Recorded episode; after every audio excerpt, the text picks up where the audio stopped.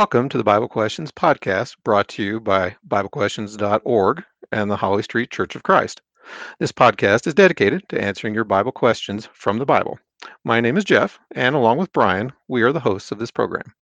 Welcome to the Bible Questions podcast. My name is Brian, and along with Jeff. Jeff, how are you doing this evening? Doing fine, and uh, looking forward to our uh, study this evening. Yeah, we are about to embark on a series uh, regarding prayer. So, to help us with this, we have uh, evangelist Alan Hitchin, who's joining us. And uh, Alan, thanks for being willing to come together with us to kind of put a series out there on prayer. Well, I really appreciate being invited. This is a very uh, satisfying and enjoyable way to talk about the scriptures. And so I'm really glad that uh, I get this opportunity once again to share some things with you guys. Yeah, you know, before we get started, I just had, I was thinking, Alan, as we were talking about this subject, that years ago, I remember an evangelist saying that, you know, prayer can be a barometer of our spiritual walk, our prayer life. And, uh, you know, I, th- I think that was insightful in that you know, if we, we don't have much of a prayer life, if we just sort of go through the motions, that could be, like I say, it's not absolute, right? But it certainly could be uh, a symptom of a larger problem, if you will. Yeah, and it's interesting you bring that up because I, I think that's the backbone of our understanding of prayer is that it is our practical application of our love and devotion to God. We we try to do the best we can with that love and devotion at the at the services every first day of the week. But if we're not undergirding that with daily prayer, then the service itself starts to become hollow because we aren't really sharing with God. And there's just something endearing and, and binding to sharing your cares and concerns with Him. Yeah, and it's also interesting because I know in like previous sermons or classes that you've had at the building, you've had a, a very interesting approach to kind of help people to understand the the nature of this act, if you will, of praying to God. Uh, would you like to get us started by uh, sharing that with our listeners? Yes, I, I would. Uh, I think that all of us who have relationships, and, and I hope that's everyone out here, I, I, it, life can be very, very sterile and unpleasant if we don't have people to share it with. And that's why God devised marriage. It's why He devised the family. And it's why he created us in his image and likeness so that we can share our feelings with one another. And so the relationship that we have with people is a really good illustration and explanation and helps us with our understanding with our relationship with God because every relationship that we have, especially the ones that are uh, satisfying, enjoyable, endearing, strengthening, uh, they all have one common factor, and that is we can talk freely and they will listen and they can talk to us. So what we find is is that if we can't when we first meet someone and there's no trust there, I can't share important things with them and of course they can't share important things with me. And so the developing of the relationship uh, comes from communication the more that I can share with someone, whether it's my wife or husband, or whether it's my children or parents, or whether it is uh, a, a good friend or a working relationship, the more that I can communicate with them and they can communicate with me, the the better the relationship will develop. And it's very very pleasing and satisfying like i say and and and uh, it makes our love and our our uh, friendship with people, our loyalty to people. If if we can communicate with respect, we can be heard with respect, we can listen with respect, then that is a that's a blessing. That is such a wonderful relationship, and uh, those of us who can do that with our spouse, with our parents, children, and friends, we're truly blessed. And it's the basis of that relationship that uh, I think we can start to talk about prayer and our relationship with God. So it sounds like your basic premise uh, is that good communication skills will help us when we pray to God, and that the same problems we have when communicating with our friends and loved ones will surface with God. Well, uh, of course, that's going to be the case. Uh, we learned relationships and friendships and and uh, communication skills as we were growing up. When God initially comes into our life, if we're going to develop a relationship with Him, then it's going to be on the basis of our submission and listening and obeying and loving and being devoted to Him, while at the same time we are learning how to bring our cares, our concerns, our repentance, our confession, our devotion, our thanksgiving. Uh, the better we learn to communicate with God, then the closer relationship we're going to have. But one of the verses we're going to look at later says we have to draw near to God before He can draw near to us. And that requires two things. We have to learn how to listen to Him, and we have to learn how to talk to Him. And most problems that arise in any relationship come because of a lack of communication or a lack of care and concern over what's been communicated. If we know our loved one wants us to do something and we refuse to do it, then it's going to create a strain on the relationship. And if we don't fix that, then it's going to uh, we're going to drift apart. We have to if if we make a mistake in the relationship, we have to fix it. Uh, we have to explain. We have to apologize if if we figure out that we did something wrong. We have to have mutual understanding. Uh, true relate true friendships are are work in progress. And true friendships are relationships where we listen and we mutually care and respect. And, and when we come into God's presence uh, for the first time, that's going to determine the nature of our relationship with God, just like it did with our spouse or with our, our friends. We first met them as strangers. We learned how to talk, we learned how to listen, we developed mutual interests, we developed friendships, and it grew into what it is today. So that's essentially what we're dealing with when we start talking about prayer. So, Alan, based on that, can you give us an example from the scriptures uh, that maybe could help our listeners see how that relationship with God is based on such communication? Sure. Yes. We, we see this in the initial relationship between Adam and Eve.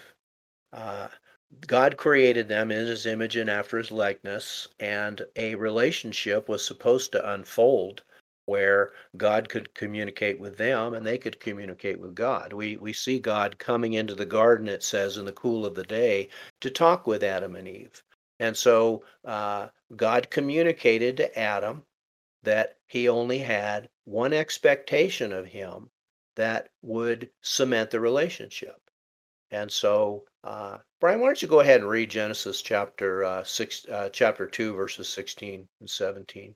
Okay, here it says, "Of every tree of the garden you may freely eat, but of the tree of the knowledge of good and evil you shall not eat. For in the day that you eat of it, you shall surely die." Okay, so basically, when Adam and Eve meet God, uh, I hate to use the word stranger because I don't think that that's really what we're dealing with, but they haven't really developed a relationship yet.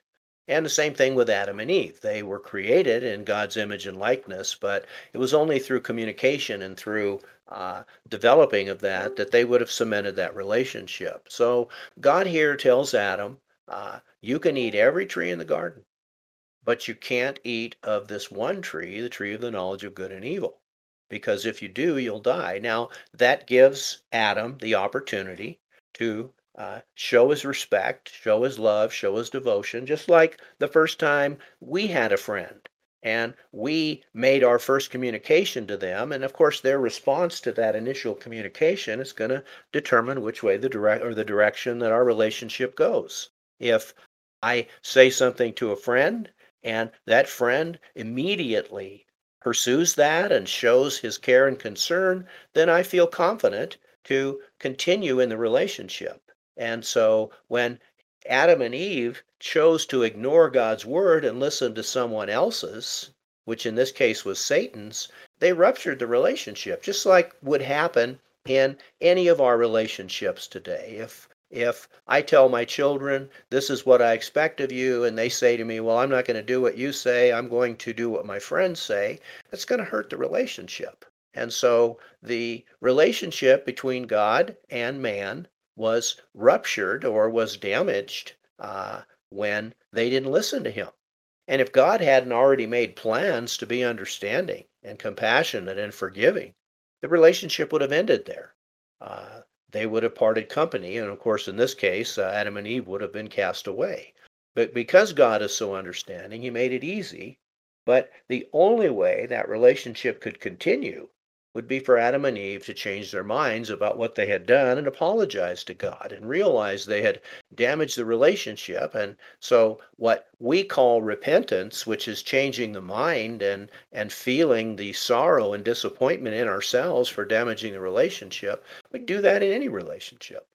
And so, as I say, prayer and listening to God are going to develop our relationship with God just like they would with any other relationship that we've developed. And any other relationship that we have that we have damaged will probably damage our relationship with God. So uh, they needed to apologize, they needed to confess, they needed to admit they were wrong and seek to restore the relationship by listening to God. And whether or not that occurred or not, we don't really know because it doesn't really there, there's no response from adam and eve that's recorded. So it's uh, one of those secret things that belongs to god but uh, we as as the revelation continues to unfold we get a much better sense of how uh, this is to, supposed to work.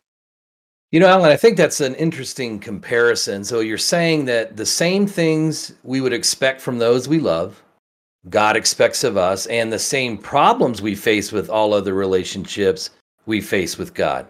Yeah, that's exactly right. Uh, on a much smaller scale, because we're dealing with eternal principles here, so I don't want to cheapen our relationship with God by saying it's just like, but I would say it, I would look at it like a parable. I think the relationships that we have with every other individual in our life is a parable of how our relationship with God is developing. Uh, for example, if my wife or my friend or uh, a parent or a child were to act like Adam and Eve, we'd be hurt.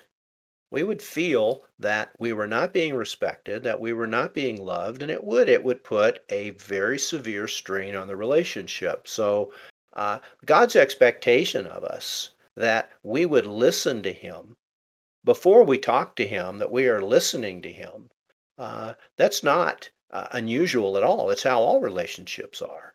And i think when we can appreciate that our relationship with god is either developed or hurt by the way we respond to his words which again aren't spoken words but they're written down for us and it wouldn't be any different if uh, my boss was not at work my boss left some written instructions and he came back and found me doing something else, uh, he would not be happy. He would want to know, why didn't you do what I said? And of course, on a human level, we might be able to come up with a better plan than our boss or our, or someone else, but not on a divine level.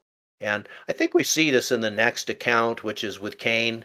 Uh, Cain got very angry, very frustrated, and it did. It severed the relationship. When it was all over, he left uh, God's presence and no longer treated him like he even existed, didn't didn't listen to him and didn't talk to him. So it all starts with uh, God communicating to Cain and Abel about the sacrifices that he wanted. And of course, uh, they wouldn't know what to bring. They wouldn't even know to bring a sacrifice, except this is what God had revealed to them. And uh, later on in the book of Hebrews, uh, in, in Hebrews chapter 11, I believe verses 4 or 5, we're told that Abel listened and respectfully responded with faith. And of course, faith means that I'm basing my uh, response on full trust in what God has asked me to do. And so when Abel listened to him in this loving and trusting manner, which again we would say by faith, uh, he brought God exactly what he asked for. And God was very pleased because it manifested the proper respect, it manifested the proper love and devotion. And so he was ready to accept that sacrifice. But God had told Cain the same thing. God had told Cain exactly what he wanted. Uh, unfortunately, Cain chose to follow his own ideas. He wasn't listening. And later, when the apostle John talks about this event in First John chapter 4, he calls what Cain did evil. Now, it wasn't evil in the sense of, of doing something terrible. He did bring a sacrifice to God. What was evil was that uh, uh, he didn't listen to God, he didn't show respect to God. He brought what he liked instead of what God liked, expecting God to change his view. And you know, we've illustrated this in the past. If if I'm a fisherman, but my spouse doesn't like fishing, and I buy my my spouse a fishing pole for their birthday or for our anniversary, and they know that we know that they don't like that, that's a selfish gift, and they're going to be hurt. And if the if the person who did that, a person who brought something they wanted so they could use it after the occasion was over, and so uh, it's no it's no uh, surprise at all that God would feel insulted, that he would feel disappointed, and so he did not respond to the to the to the gift. He responded to the gift with Cain. He accepted it. He did something to show that uh, he accepted Cain's or Abel's gift, but he didn't was unable to respect Cain or his offering. Uh, Jeff, would you like to read Genesis chapter 4, verses uh, 5 through 7 to help kind of help illustrate what we're dealing with here? Sure. But he did not respect Cain and his offering. And Cain was very angry, and his countenance fell. So the Lord said to Cain, Why are you angry? And why is your countenance fallen? If you do well, will you not be accepted? And if you do not do well, sin lies at the door This desires for you, but you should rule over it. Okay. And so we see everything in this passage. We see God manifesting his disappointment and refusing to respect Cain because of what he had done. And be, Cain becomes angry, which is the totally wrong response. Uh, we, we, when we respond, when we've hurt someone and they respond by not accepting we, we shouldn't respond with anger. But Cain was very anger, angry, excuse me, and his countenance fell. We would say he became crestfallen. He expected God to accept his, his sacrifice. I suspect that Cain probably thought that God would say, "Wow, Cain, you've you've gone above and beyond what I what I even thought." But of course, that would be impossible. God is so much greater than us. His thoughts are not our thoughts. His ways are not our ways. There's no way for Cain to even begin to guess what God might like that would be better. But what he should have done, and what God says he should do in verse 7, if you do well, is turn around, repent, I've done wrong, I'm sorry, I disappointed you, it's all my fault. Uh, I'm going to turn around and I'm going to do exactly what you said. And God says at that point, I will accept you. But if you if you don't do well, then sin is crouching at the door, rebellion, open rebellion against God. And uh, although God counseled him to rule over it, uh, it didn't work. Uh, Cain was so angry, he went out and killed his brother. And then the saddest, one of the saddest verses in the scriptures uh, is Genesis 4 and verse 16. Uh, Brian, would you read that for us, please? Yes, uh, here it says, Then Cain went out from the presence of the Lord and dwelt in the land of Nod on the east of Eden. Of course, all of us who know that God's presence is everywhere uh, we understand that this is an accommodating term. Cain just stopped believing in God. He stopped acting like God existed.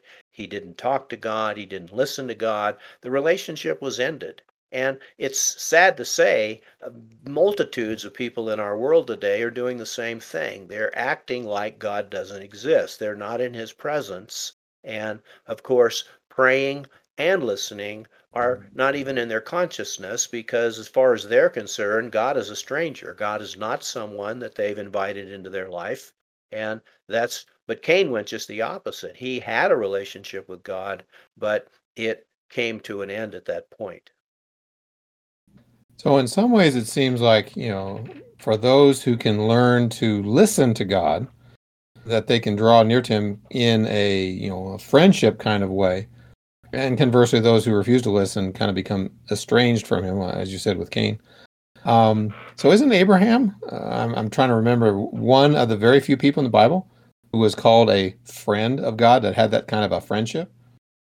Yes, you're exactly right. And uh, before I comment too much on that, Brian, would you like to read uh, the passage that deals with that? This is in James chapter 2, verses uh, 22 and 23. Uh, yes, here it says, Do you see that faith was working together with his works, and by works faith was made perfect? And the scripture was fulfilled, which says, Abraham believed God, and it was accounted to him for righteousness, and he was called the friend of God. And of course, everything's in this verse. And, and the question, I guess, that we would all need to ask before we go any further, since he deals with this, faith was working with his works, and by his works, faith was made perfect. So, uh, Jeff, would you like to read Romans 10 17? I'd like to introduce this thought to our listeners before we go any further. Okay. So then faith comes by hearing, and hearing by the word of God. So faith comes by hearing. I mean, what, what's what's been the theme of our conversation since the very beginning? Communication. Communication is the key to all relationships. And so when it comes to God, it's the same thing. When he speaks, I either trust him or I don't. When he speaks, I either draw near to him by trusting him and listening to him and submitting to him. It's it's going to have to be in the beginning a one-sided relationship because God is the friend of everyone. God loves everyone. He wants everyone to be saved. He doesn't want anyone to perish. He's just as close as we will let him be. Uh, he is he, he's not far from any one of us, is what Paul said, for in him we live and move and have our being. The problem with our relationship with God is that we initially have to draw near to him by hearing his word and then trusting his word and then as james points out and then doing his word uh, faith which means we are listening to God without works, which means listening and doing what God has asked, uh, that's not going to accomplish anything. It's only by our response that our faith is made perfect. And and I think we understand that. Uh, if if I'm in a in a bind and I call a friend and I say, "Look, my car's broke down and and uh, I'm out in the rain here. Is there any way you can come pick me up?" And of course, the appropriate response would be, Of course, I'll be there to pick you up. But if he doesn't come, what's going to happen to the relationship? And, and that's really what James is talking about here, because uh, Abraham was a very special man to God because, and that's why he was his friend, because he listened to God. Uh, it's kind of an interesting point. Let's let's think about this for a moment. We all want God to be our friend. Uh, we all want God to be there for us. We want Him to uh, help us. We want him to respect us. We want to develop a, a relationship with him where uh, he takes care of us. And that's God's friendship. But how many of us are interested in being a friend to God? How many of us are interested in sacrificing for God and developing a, a, a trusting relationship with God where we're always there for Him? When He says something, we always do it. And that's what God did with Abraham. Uh, it all starts in Genesis chapter 12, where God says, Abraham, I want you to leave your country because I have a need. I need someone to go to the land that I'm going to show them so I can make a great nation out of them. And so Abraham here has an option. He, he can either develop a relationship with God by going, or he can uh, ignore God and continue to live his life and multitudes have chosen the latter. But Abraham, uh, he wanted to be God's friend. And so this initial request, Abraham didn't even think about it. He was on the road. He was ready to go because he, he loved God. He wanted to develop a relationship with God. And then, of course, he gets to the land of Canaan and has to wait for 25 years for God to fulfill his promise. And that was God by design. God wanted to test Abraham. I don't think so much for Abraham's sake, because I think he knew that Abraham would do it. I think he's doing it more for our sake, so that we can see what a good relationship with God is based on. And it's not based on getting and getting and getting. Uh, too many people want a relationship with God that's selfish. It's one-sided. They want God to give everything, and and they want to give the minimum. And God wants to show us that there are men and women out there who are just the opposite. They want to give to God and give to God. And whether He returns or not is not Im- as impressive or interesting to them because they love Him and they're devoted to Him and they want a close relationship with Him. So later, when God said, Abraham, I want you to sacrifice your son for me, once again, he wanted to see and show us how much love and commitment Abraham had to this relationship. Many people would say, God, if you're going to ask that much of me, then we need to part company. Uh, you promised me a son, you made me wait 25 years, and now here we are about 12 years later, and you're asking me to sacrifice him. This doesn't seem like you're my friend. But Abraham didn't think like that. Abraham was God's friend, and he didn't need to have God doing these things. And this is the way that most of our friends are, are tested. At some point in a relationship, a friendship occurs, uh, a close friendship occurs when somebody's willing to go above and beyond anything we could even ask them to do. In other words, they they want to be our friend. And maybe we've done something wrong and we've put them to the test. And when we come to apologize, we find out, don't worry about it. I, I you're a good friend of mine. I trust you. Uh, and I understand why this happened, and don't worry about it. That's a true friend. That's not a one-sided relationship. We we have a term here in America, a fair weather friend.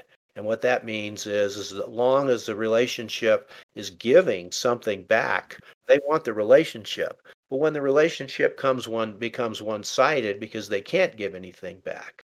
Be like a man who's married and the wife gets a terminal illness. And the man, because of his love and devotion, realizing the wife can't really give anything back, but he doesn't care because he loves and he's devoted to her. And we look at things like that and we say, that man's a hero. That man has gone above and beyond. That man has shown his true commitment. Well, that's exactly what, what it is with our relationship with God. And that's really what God wants. And that's why Jesus said, if you love father or mother more than me, uh, you're not worthy of me. We're not, we don't have a relationship. If you love son or daughter more than me, or if you love your own life more than me, then that's not the kind of devoted relationship that I want to have with you. I'm going to give my life for you because I love you. And I'm going to give my life for you with a hope that you will respond. Well, what's the proper what's appropriate response? Well, the appropriate response is if Jesus gave everything for me, then I should give everything to him. And if that's not initially what's part of the relationship, then all prayers are just selfish requests. And uh, it's just a, a, terrible situation where you have a Christian uh, who proclaims his love and devotion of God, but never does anything God wants him to do. And then, but he's constantly asking God to do things for him. That's not a friendship. And that's not the kind of relationship that Abraham had with God. Abraham's prayers were precious to God because they weren't selfish prayers hoping to get something. These were unselfish requests. And I found this through the years. Most Christians are not asking God for material possessions or for uh, special favors. They're asking God to help them be what God wants them to be. They're asking for wisdom. They're asking for forgiveness. They're asking for maturity and strength that's what a true friend of God. And when God's when James says, draw near to God and God will draw near to you, that's what he's saying. He's saying that God has already given us everything. He's given our lives, our souls, our our beautiful creation, all the relationships we have, all of the blessings that we have. God's already given those things to us just in our creation. And his only expectation is that we will respond in love that we will respond with faith and trust. And that's the first step in the relationship. The first step in the relationship is not, God, I need this, and I need this, and I need this, and oh, by the way, I would like to have this. Uh, that's that's not a relationship. And God is almost insulted. Matter of fact, we'll see a verse here in just a moment that uh, uh, shows that. So um, he's we've got to have a close relationship, not like Cain, where we make demands on God that you will do this, this, and this for me if you want to have a relationship with me. uh, God tried to explain to Cain that's not how relationships work, not with your other human relationships, nor with me. But unfortunately, uh, Cain wouldn't listen. So it's interesting to start a lesson on prayer with our need to listen to God. And, you know, you talked about the listening problem that Cain had with God. And, you know, Alan, it seems the, the same applies to Israel. You know, they also refused to heed God's commands. And as a result, they had a difficult relationship with Him. Uh, in fact, this very principle seems to be emphasized in Proverbs, uh, where we're told over in Proverbs chapter 28 and verse 9 one who turns away his ear from hearing the law even his prayer is an abomination. And that is exactly what we are trying to get across here. Before we can start praying to God, we have to show that we love God, that we trust God, and that we are sorry that our relationship with Him has been so strained. Uh, Paul makes an interesting point in Romans chapter 7 that I was alive apart from the law, but when the commandment came, sin came alive and I died because once he chose to rebel against God, the relationship uh, was destroyed. Uh, the, the wages of sin is death. The wages of sin is separation from God because uh, just like any other relationship, when I do something to betray a person that trusts me it strains the relationship. And again, if I don't go back and apologize, and if I don't go back uh, and uh, explain to God, Father, I'm really sorry. I, I, I, I manifested a, an emotion that I don't really feel. I've shown rebellion that I don't really want to have. And so we develop this relationship. But what God constantly found with Israel and Moses made this point in the law. He said, when you get into these houses that you didn't build, and you get these vineyards that you didn't plant, and you get all these possessions that you didn't wait, wait, work for, he says, be careful that you forget the Lord your God by not listening to his law. God gave that law so they could have a relationship. And he told them in the blessings and the curses toward the end of Deuteronomy that cursed is the man who violates these laws and blessed is the man who does them. Well, why? Because the relationship that we have with God is developed by listening. And that's got to be first. If we're not willing to do that, then all of our prayers are just selfish demands that we're not even willing to back up with service to Him. And it's sad to say, but there's a lot of people who call themselves Christians who are really not even interested in what God has asked for or what God wants. They constantly devise their own plans, like Cain. They set aside what God has asked for in his worship or in his organization of the church or in his uh, even terms of membership. In, in other words, what do you need to do to become a Christian? Well, some people set aside what he's asked for. I mean, he's been very abundantly clear that baptism, immersion in water, is necessary to be buried with his son, to be raised with his son, to die with his son, and be crucified with his son. But many people set that aside. We're just going to give him faith. We don't expect that he expects any works. Uh, but that's not true. And once we start a relationship with rebellion, uh, and then we try to draw near to God, uh, you know that's not going to work. It, it, wouldn't work in any relationship. If if you've sized me up, we're, we're first meeting each other, and you've sized me up. I'm selfish. I'm self-centered. Uh, I don't really care about you at all. I expect you to do everything for me. Uh, I'm going to move on. I don't need relationships like that. I, I, would like to help them. I would like to develop a relationship. But if that's their response, and that's exactly how God is.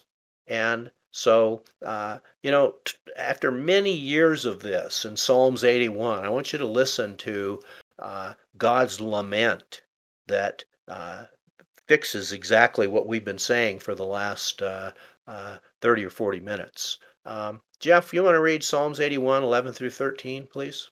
Okay. My people would not heed my voice. Israel would have none of me. So I gave them over to their stubborn heart to walk in their own counsels. Oh, that my people would listen to me, that Israel would walk in my ways. So you see, God's hurt. Uh, you know, it's a terrible thing. And in, in, in the middle of Ezekiel and in the book of Hosea, God likens his relationship to Israel as a marriage. And he likens their response as adultery. And he often expresses the crushing sensation of jealousy and, and disappointment and hurt that people would treat him like that. And it's almost incredible that you could create, you could treat your creator in such a terrible manner. And so here in Psalms, my people would not have anything to do with me. They wouldn't listen to me. They weren't developing a relationship with me. So I gave them over to their stubborn heart. I didn't force them. I let them go their separate way to walk in their own counsel. But then again, uh, he says, Oh, that my people would listen to me, that Israel would walk in my ways because then we would have a relationship. Then I could help them. Then I could hear their prayers. But I I have to have their love and devotion. It's not in their best interest. It's like a selfish child.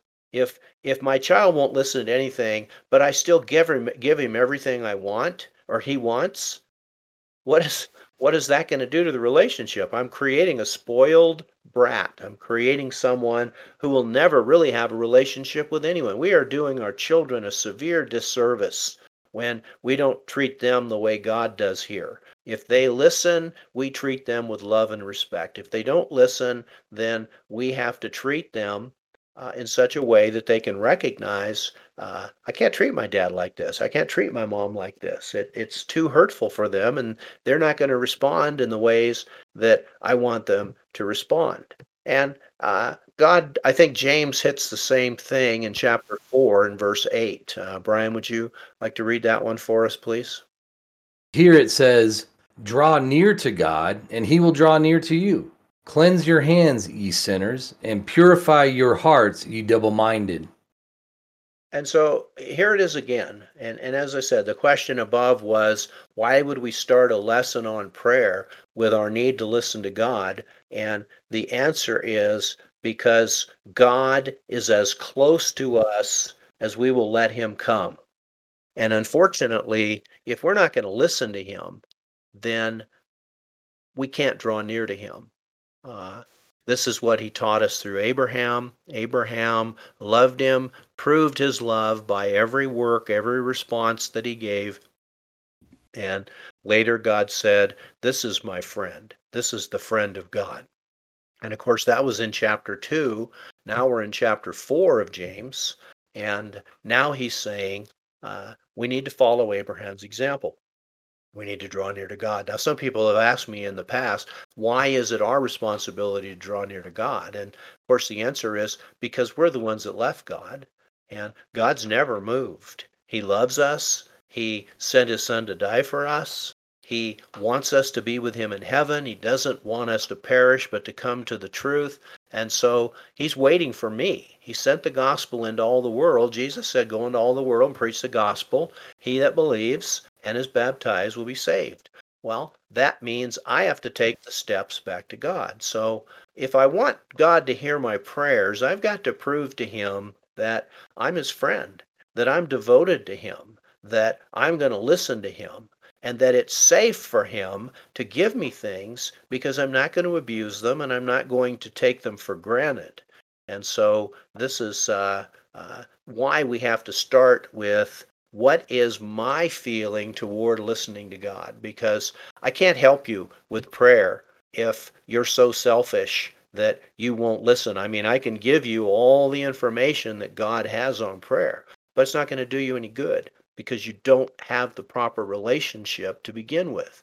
And uh, that's what Psalms 145, verses 18 and 19 expresses. So uh, back to you, Jeff. Would you like to read uh, Psalms 145, verses 18 and 19? Okay. Jehovah is near unto all them that call upon him, to all that call upon him in truth. He will fulfill the desire of them that fear him, also will hear their cry and save them. So once again, I'm first. I have to call on Him. I have to fear Him. I have to be devoted to Him. Then He can be near to me and he can fulfill my desires and he can hear my cry because my desires and my cry are exactly what he wants me to have. You know, one of the important things about prayer is listening to uh, Jesus in Matthew chapter 6. This is the manner that I want you to pray or that God wants you to pray. And then throughout the scriptures, uh, Paul will say that we should pray without ceasing, that we should give thanks, that we could request our daily bread, that we should request our forgiveness of sins and spiritual growth and development. And it, God will certainly fulfill those desires because they're in line with what He wants to give us. One of the most interesting passages is the passage about Cornelius in Acts chapter 10. Now, let's keep in mind, Cornelius is uh, not yet uh, a full servant of God. He's been uh, living under the Jewish dispensation, and now Christ has come, and there's got to be a transition. But God wanted us to understand something about Cornelius, and I think it's an incredibly important point that we need to make when it comes to prayer. So, Brian, could you read uh, Acts chapter 10, verses 2 through 4?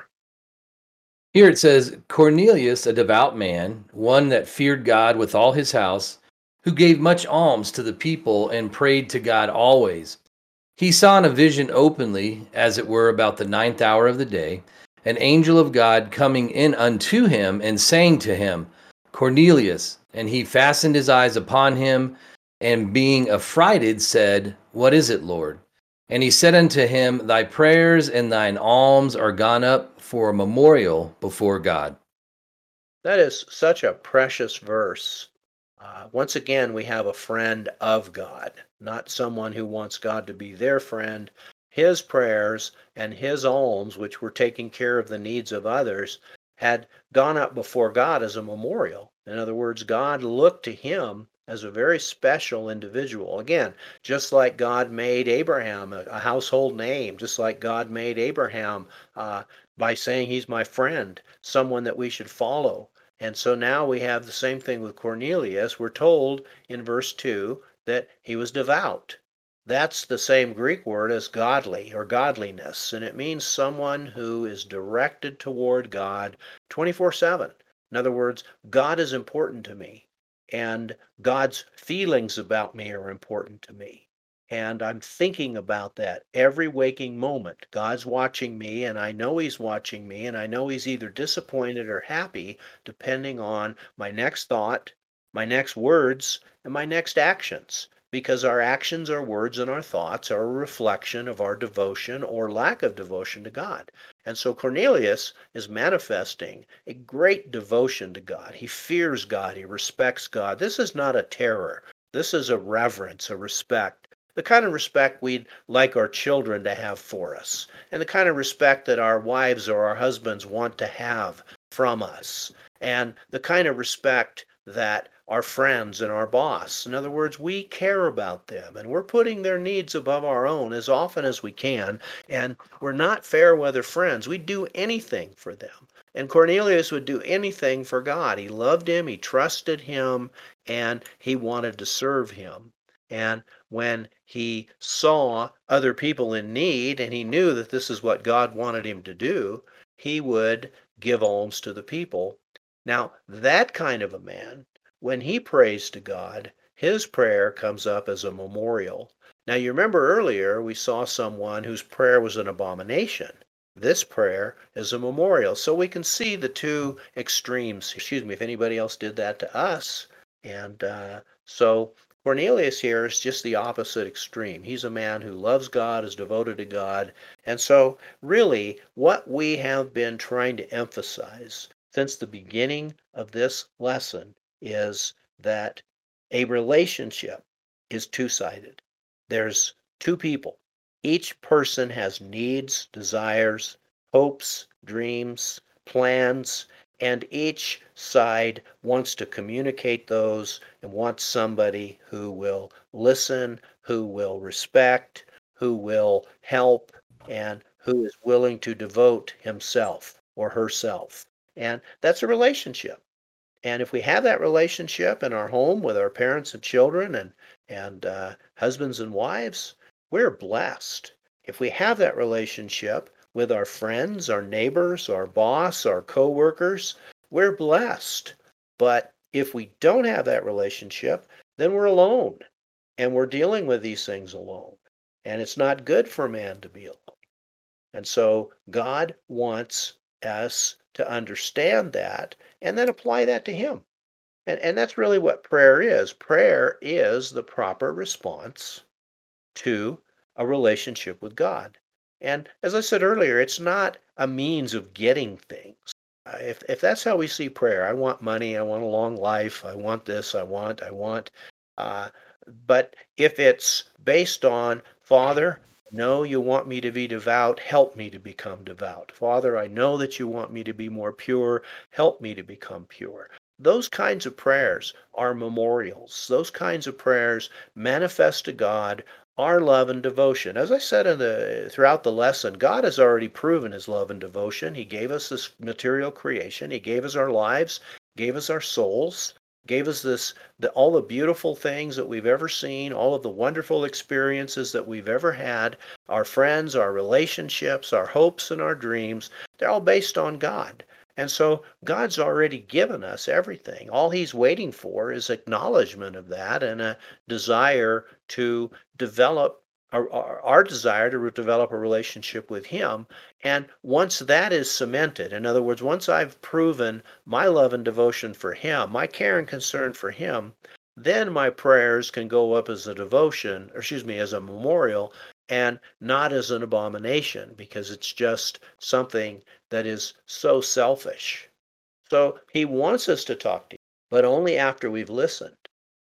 And, you know, Jesus said essentially the same thing. I've always been drawn to this passage in Luke chapter 6, verses 46 through 49, because it really says it all. So, Jeff, would you like to read that for us, please? Okay. But why do you call me Lord, Lord, and not do the things which I say? Whoever comes to me and hears my sayings and does them, I will show you whom he is like. He is like a man building a house, dug deep and laid the foundation on a rock. He who heard and did nothing is like a man who built a house on the earth without a foundation against which the stream beat vehemently, and immediately it fell, and the ruin of that house was great. Okay, so what what is the Lord saying here? The Lord is essentially saying a relationship with me is your foundation to the future. You remember what he told the Jews in uh, Luke chapter 8, verse 24 unless you believe that I am he, you will die in your sin. So if I'm calling on the Lord and I love the Lord, and I've asked the Lord to save my soul, and I've asked the Lord to be with me, walking with me, and uh, and and developing a relationship with Him. And so the Lord says here, uh, if if you're going to call me Lord, don't you think you have an obligation to treat me like a Lord? Which means, don't you have an obligation to do everything that I say? Uh, you remember his words in John chapter 8. Uh, he said, If you abide in my word, you're truly my disciples, and you will know the truth, and the truth will make you free. So, this is the foundation. Whoever comes to me and hears my sayings and does them, he's like a man building a house on a rock. And when that man prays to God or that woman prays to God, uh, God's going to hear those prayers because this is a person who's devoted. This is a fair. This is not a fair weather friend. This is a friend like Abraham. This is this is a friend like Cornelius. And if I want God to see my prayers, respect my prayers, and look upon me as a true friend, then I've got to take these steps. First of all, I have to treat Jesus like Lord, not just in word only, but in deed. And then I hear his sayings and I'm doing my absolute best to do them. Now I'm ready for prayer. Now I'm ready for a respectful relationship. But in Luke chapter 6 and verse 49, he says, If we hear and do nothing, we're like a man who builds a house on earth, on dirt. And when the rains come, that house is going to fall down. And so here's this man praying to God when his house is about to fall down and the ruin is going to be great. And so uh, God is deeply, deeply concerned with our relationship to Him before we talk to Him, before we are praying to Him. It's crucial that we have this foundation. Uh, we're trying to build a house. We're asking God to bless us in every way because we want to build something and we need His help to build something, and rightfully so. But without the foundation of hearing and doing, then we are praying in vain. Our prayers are an abomination. Our prayers are uh, uh, selfish desires masked as requests to God. And uh, Jesus says almost exactly the same thing, only from a different perspective in Matthew chapter 7 and verse 21. Uh, Brian, you want to read that one for us, please? Not everyone who says to me, Lord, Lord, shall enter the kingdom of heaven, but he who does the will of my Father in heaven. So, where did we start? In the Garden of Eden. What did we start with? God said, My will is that you don't eat of this tree of the knowledge of good and evil. Satan comes in the form of a servant and undermines their relationship with God by saying, God is not telling you the truth. Don't trust him. You won't die. And he knows that if you would do this, then you're going to be wise. And for them to respond the way they did must have just crushed God. God had div- given them everything, and they knew that. And yet they were willing to listen to a complete stranger who didn't have their best interests at heart. And so now Jesus is saying the same thing. If you call me Lord, then you must do the will of my Father in heaven. In other words, every word, I, I, remember several times in the Old Testament the expression, He did not let any of God's words fall to the ground. In other words, He caught every command, He caught every need, everything that God expressed, and He did it. He didn't let it fall to the ground, He built His foundation on it. And so, those who want God to hear their prayers, got to start with the right foundation. Without the foundation, your prayers are abominations. Your prayers are just empty. And my prayers are, are just empty. And this isn't something that just happens one time. I might be a real I might have a relationship with God for for 20 years or 40 years like Solomon. Solomon had an amazing relationship with God. He started his relationships with God with love and devotion, but he married some women, and these women, who were complete strangers in one sense, they influenced him, just like Satan did Eve, to build idols temples in Jerusalem. Now, as I said earlier, when God sees an idol, he sees an adultery. He sees a an individual that is uh, being put on a same level with him, and the devotions being given to that idol instead of to him.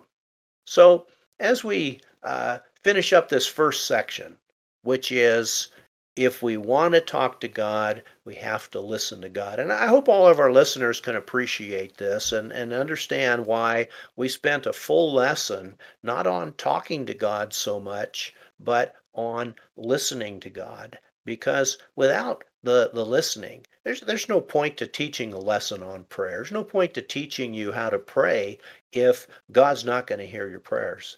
And God has made it abundantly clear. If you want to be in my care and concern, if you want to have a memorial before me, if you want to have a foundation that I can see, then there's one way to do it. Like Jesus said, if you hear and do, Abraham heard and did. Cain heard but didn't do. Abel, excuse me, Adam heard but didn't do. And throughout the Old Testament, you see this. Noah walked with God. Noah fulfilled everything God asked him to do with building the ark. Saul was the king of Israel, but he wouldn't listen to God, and God finally had to cast him off and look for a man after his own heart, which was David, who will do all my will. And so, just like I am deeply devoted to a friend who would do anything for me, and I would do anything for them. And they prove it over and over and over again. That's all God's asking. That's all God wants from us.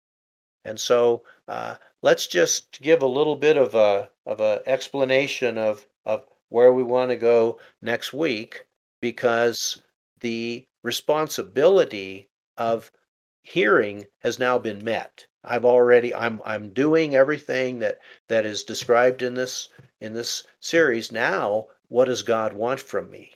So, uh, Brian, would you read First Thessalonians five seventeen and Colossians chapter four and verse two? Yes, First uh, Thessalonians five seventeen says, "Pray without ceasing." In Colossians four two, continue earnestly in prayer, being vigilant in it with thanksgiving. So God is deeply interested in our prayers. He's as interested in our prayers as he is in our listening to him. Because again, it shows a devotion. I can't live my life. We, we, we sing the song, I dare not try to take one step alone.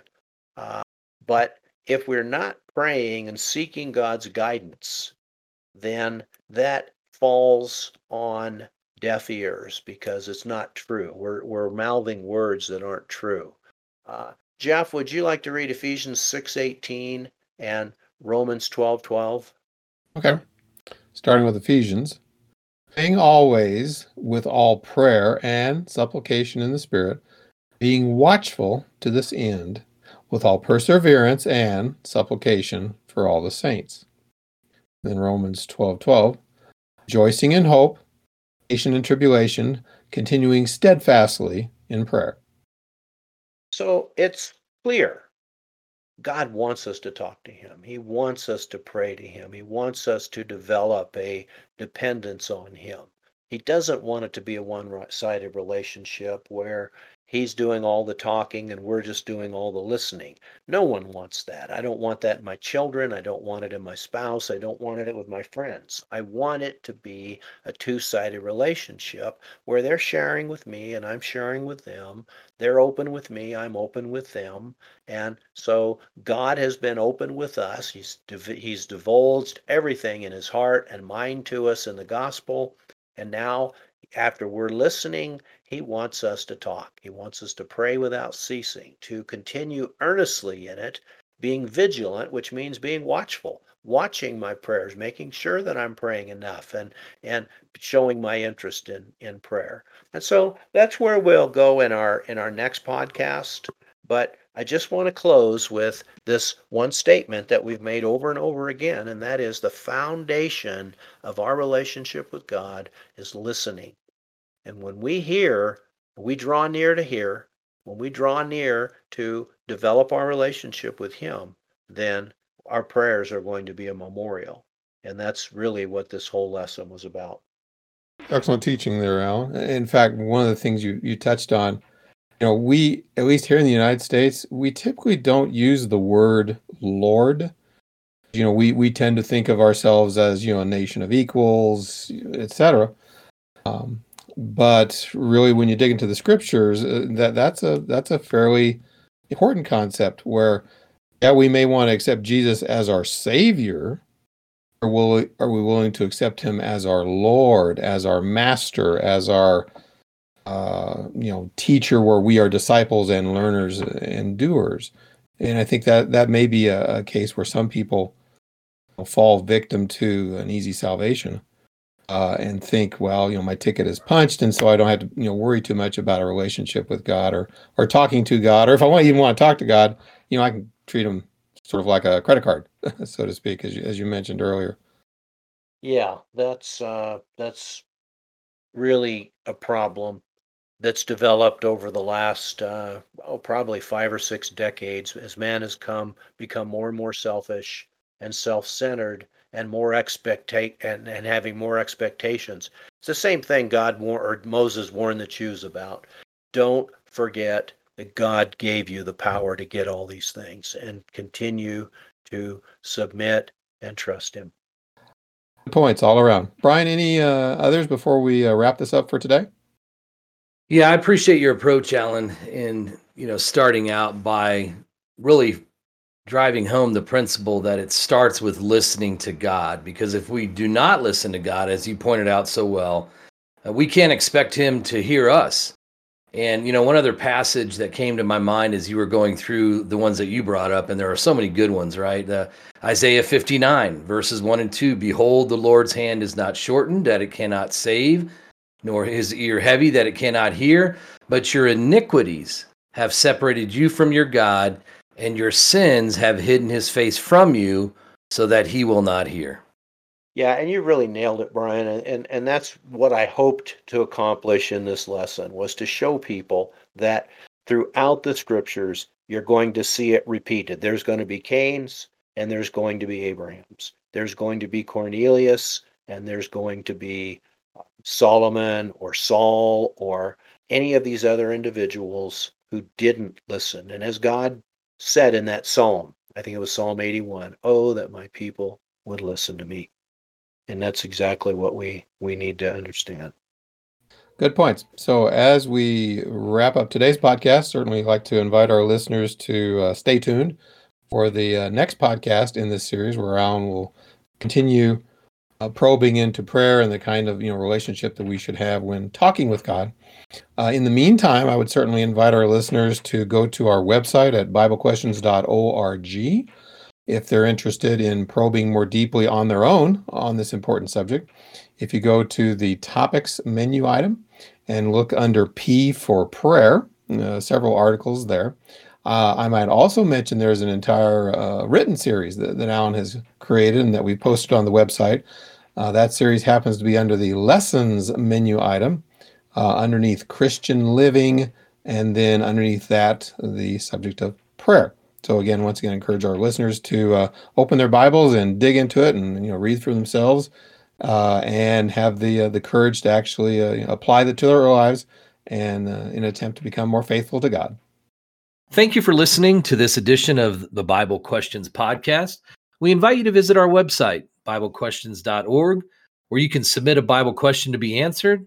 And you can also search archives where we have answered several hundred Bible questions over the years. Our website also has a host of free Bible study material, free correspondence courses, as well as sermons and a host of other material. Please stop by and check it out.